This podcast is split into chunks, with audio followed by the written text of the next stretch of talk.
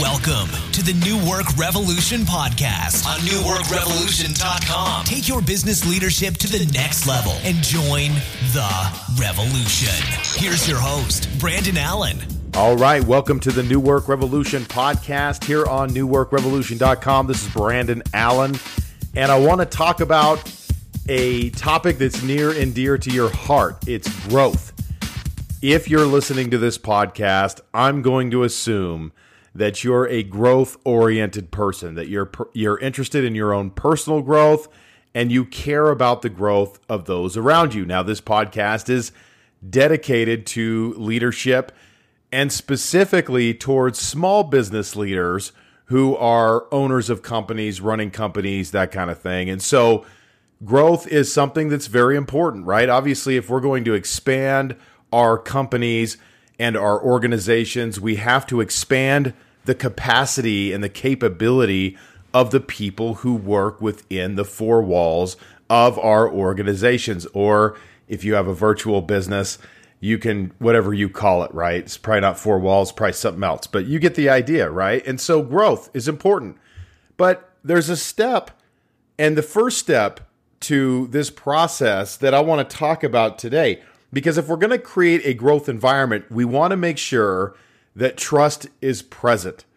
And, uh, you know, I was reading an article and it kind of reminded me of this on Maslow's hierarchy of needs, right? And if you're familiar with my, Maslow's hierarchy of needs, like you kind of get the whole pyramid thing. If you don't understand it, you've got a process that starts with basic needs, right? We want to make sure that we as human beings have our basic needs met, right? Food, clothing, shelter, sex, whatever those basic needs are, whatever you determine those basic needs are, we want to make sure that's met at the base level. Before we can get to the very top of the pyramid, which is self actualization, those basic needs have to be met. So if we're starving to death, I'm really not interested in growth, right? Because really what I am is I'm hungry or if I don't have a place to live. I'm not really focused on growth. I don't really care about growth. I'm just hoping for shelter.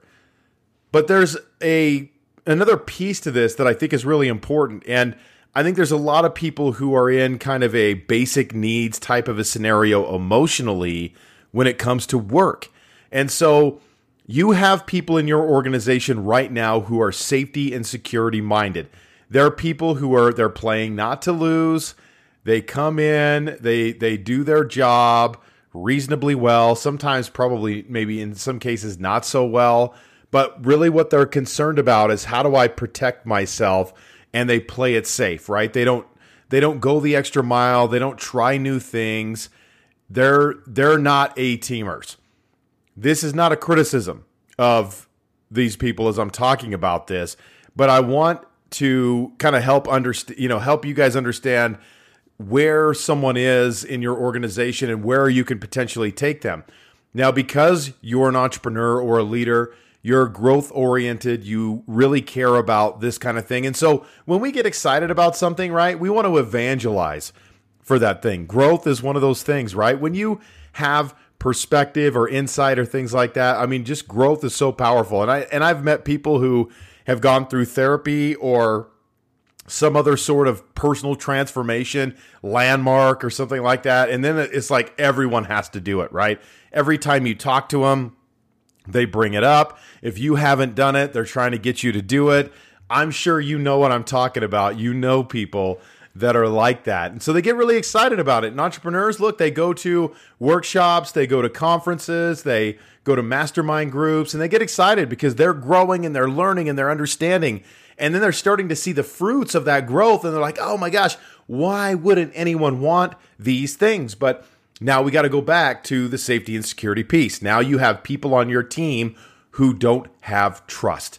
They're not interested in growth because the safety is not present. And basic needs is really about safety, right? Am I okay? Am I safe?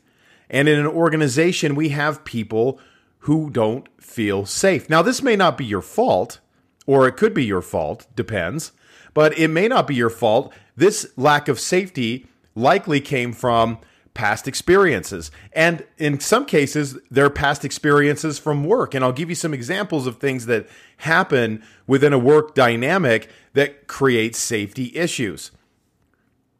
You have leaders who will say, oh my gosh, um, hey, feel free to try new things and, and be adventurous and be daring. And, you know, we really want people who are proactive. And then employees act in a proactive way, but they did it wrong. Oh my gosh, I wanted you to act proactively, but not like that. So they do it wrong. And then the leader says, Oh my God, how could you do that?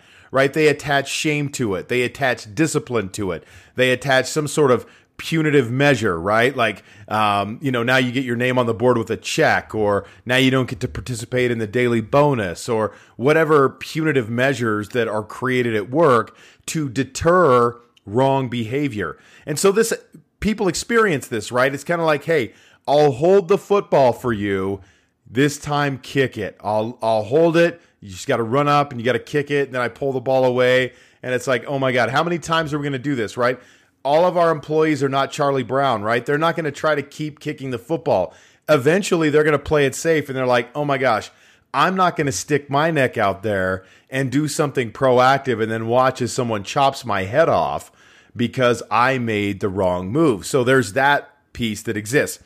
There's another piece of someone who gets uh, as a leader overly emotional or angry about mistakes or things that go wrong, and so they they they lay into their team in a way that's unprofessional and unhealthy, and then their team starts to realize like, hey, just play small, shrink down, don't make yourself noticeable, and if you do that, you're not going to get yelled at, you're not going to get in trouble when things don't go the way that we want them to, and then there's the the leader, and this is a really prevalent in entrepreneurship, right? We've got the visionary leader. We love the visionary leader. The visionary leader is awesome. Where the visionary leader is hard from a safety standpoint is that they tend to change their mind a lot and it creates a situation where people don't know where their lane is because the lane is always changing. It's like today the goalpost was over here, and now we're going to go in the opposite direction the next day, and the goalpost is over here. And as an employee who doesn't see inside of the head of the leader or the or the owner, they get really nervous about what is next. What does tomorrow hold? And so then they don't take action because they're like, "Oh my gosh, this guy's going to change his mind." And so I don't want to do anything that is going to be a waste of my time, effort, and energy because it's likely going to change in the near future, right? And so those are just some examples of situations where a leader doesn't create safety in the work environment. And if we're being honest with ourselves as leaders, if you're being honest with yourself as a leader, you've probably done one of those three things recently, and maybe all three of those things recently. And the more we do this, the more that a lack of safety and security exists, right? Our basic need for safety and security is not present. So, why do I bring this up? When we have team members who lack a basic sense of safety and security, self actualization and growth is not something that we should push towards because they're not ready for that. That's skipping some steps that they need to go through up to that point and this can be very frustrating for leaders who then think, what is wrong with these people? Like, I'm so uh, growth oriented. Like, what is their deal? It's just so easy. But if I'm someone who's had my safety and security uh, harmed in the past, something that seems basic and easy to you is something that I've taught myself to protect myself against because when I tried it in the past, the outcome of that situation was not very positive. So, how do we create safety and security in the workplace? And I'm not saying that because you have some people that that lack safety and security that you shouldn't do any growth at all. I just think that you have to meet people where they're at and for the growers, you grow them. For the safety and security people, you look at how can you establish trust in the relationship. And so I want to go back to this model that I've talked about before that if you've come to a workshop You've likely heard me talk about this. I've presented on this from the government. Uh, for the government and different entities over the years. It's the SCARF model by Dr. David Rock. He wrote the book The Brain at Work. He works. Uh, he runs the Neuro Leadership Institute. And Dr. David Rock, just to give you some background, if you're not familiar, decided he wanted to see how people respond to certain stimuli at work. So he hooked them up to a functional MRI. He hooked people up to a functional MRI and wanted to study their brainwave activity when they receive certain stimulus. And the whole goal here was how do we keep an employee out of fight or flight? Because when someone's in fight or flight, they're all about protection and creating a sense of safety. And so when we push them to that level, they're not looking at creating brand new ideas or doing something grand or grandiose. They're just looking at like, how do I live in this situation? Like, how do I live? How do I make it work? And so the SCARF model, I think, is useful in, in being a framework for creating safety for those employees who need it. And I know leaders, and this could be you, that notoriously have a business culture that isn't safe. There's a lot of shame, there's a lot of criticism, there's a lot of changing of minds, there's a lack of certainty on a day to day basis, there's um, encouragement to do certain things, but then not being rewarded for that. There's micromanagement. Those are things that exist at a high level in certain organizations and for certain leaders that erode that safety. So, for you, how do you create a safe environment? You could be needing to start from scratch and just creating a safe environment and working on that piece. You may just have certain people who don't feel safe in an environment that generally is safe. And now you've got to figure out how to work with them to get them into that level of safety so that they feel like they can grow and self actualize. So, SCARF uh, starts with status, right? The S is for status. And what I don't want to do to someone is I don't want to diminish their status. One of the things that people really want in a culture is the sense of belonging. They want to know do I belong here? I bet you've been in a work environment, a church environment, a sports environment, a club environment, whatever it is, right? You've been to some group or organization or group of people, walked into that, and quickly realized, I don't belong. This isn't for me. These aren't my people. I don't belong here. And when that happens, right, when we don't feel like we belong, we disengage, right? We start to disengage. We disengage mentally, emotionally, and sometimes we disengage, obviously, physically from that particular environment. And so that's something that I want to be very clear about in the creation of safety is I want to maintain a certain status level for every employee in my organization that you belong and that you matter. C, is the path clear? C is for certainty.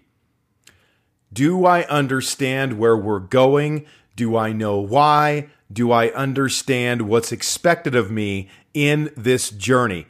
There's a lot of things that we can do to create certainty. Articulating a role is one of them. I don't know how many employees operate from a sense of uh, uncertainty because they don't know what the role is, right? So having a role articulated on paper having a set of metrics and standards that they're held to to be successful in that environment those things are important and if you're a visionary leader casting the vision setting objectives and moving towards those on a day-to-day basis in a meaningful way and communicating with people along the way are great ways to create certainty so that I know from one day to the next what's expected of me as a team member. I think that's really important. A is for autonomy. People want to be self directed. Now, this sounds really confusing because I bet you have people right now who appear to not want to self direct their work. They don't, they don't appear engaged, they don't appear very interested. And so, what happens when we feel like people are not willing to self direct? Well, we become control people. And I know a lot of leaders and business owners who are controllers, and what they do with control is they micromanage. They they check out check in on people multiple times a day. They jump in and do their work for them when they don't follow through on things. Because look, there's nothing that teaches someone a lesson better than doing something for them that they should have done for themselves. You're not helping someone in that case, you're enabling them. So when people ask, you know, okay, well, what's the difference between helping and enabling? Helping someone is helping a person who can't help themselves. Enabling is helping someone who can help themselves. And I see this a lot of times when leaders enable bad behavior by helping someone who is capable of fixing or adjusting or taking care of the issue at hand but they feel like okay let me put my important uh, you know hat on because i've got to do this myself if it's going to be done right. I've got to jump in and do this. And so autonomy is if you want to create trust believe in people. Believe in them. Give them the space to work and let them do their work. And guess what they're going to suck at it sometimes. They're going to make mistakes and that's okay. Let it be okay. Use that as a as an opportunity to teach and to coach and to train so that that person can learn from that experience and come out on the other side of that an even better employee than they were before the mistake. That's what we want to do with mistakes, and that's a powerful way to use those. So, A is for autonomy, R is for relatedness. Are you a friend or are you a foe? And the best way that I could put this is do you care? People just want to know if you care. I have said some things to people that sometimes would not sound very nice. And the reason why I could get away with that, right? And I'm not advocating for that per se, but I do have a direct style of communication that sometimes, uh, if perceived by an outside party, would seem, oh my gosh, that's really hardcore or that's harsh. But what I've established up to that point with that person is relationship capital and the demonstration that I care about that person as an individual. And that caring is demonstrated sometimes through tough conversations.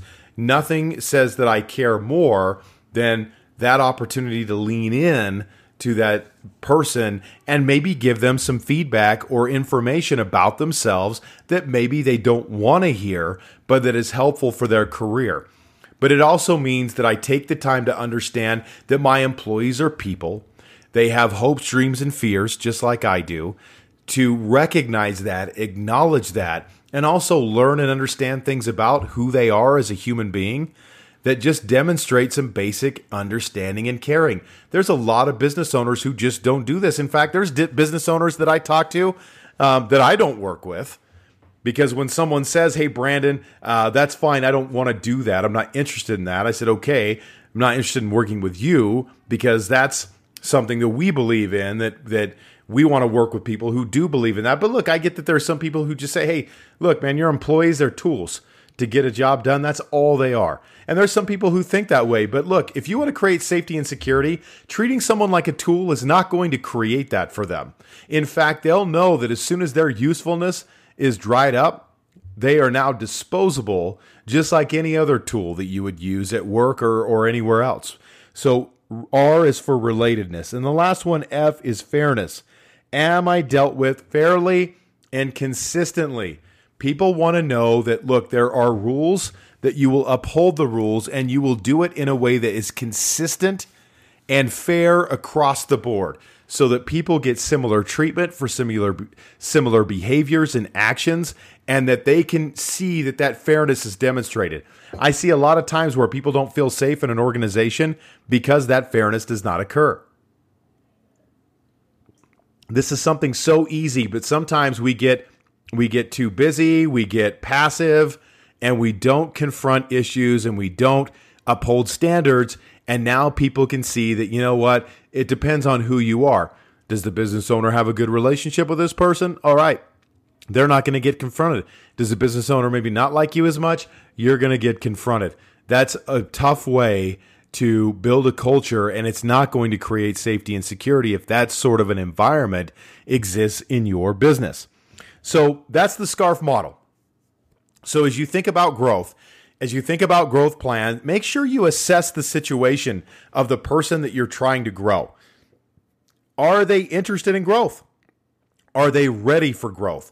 Those are two questions that you want to ask yourself. And depending on the answer, will determine if you just start working on some basics of safety and security and putting them in a, in a safe space, or do you work towards that self actualization, that growth, um, and, and that next step for that person because they've demonstrated that they're the kind of person who's excited about growth and is ready for growth in your environment and that they feel like they're encouraged and supported in their growth efforts. So, look, this is so important within the culture of an organization and building team members and helping grow them and getting them to their next step is just recognizing where they're at and putting together the appropriate plan that will allow for that to happen. And sometimes in the case of safety and security, it's just you showing up consistently as a leader, doing leadership things and demonstrating leadership qualities that over time they'll start to trust you as a leader and they'll start to believe in who you are. And when you start to see that belief come in, now you know that person is ready for the next step of growth. But you probably already have other employees right now that are ready for that next step of growth. And for those people, it's time to feed them, it's time to grow them to their next level of responsibility and their next level of capability. So I want to thank you guys for listening this week. If you enjoyed the show, if you have a comment about the show, go to newworkrevolution.com. In fact, if you go to newworkrevolution.com right now, you will see that the site has been updated. It's been enhanced and improved.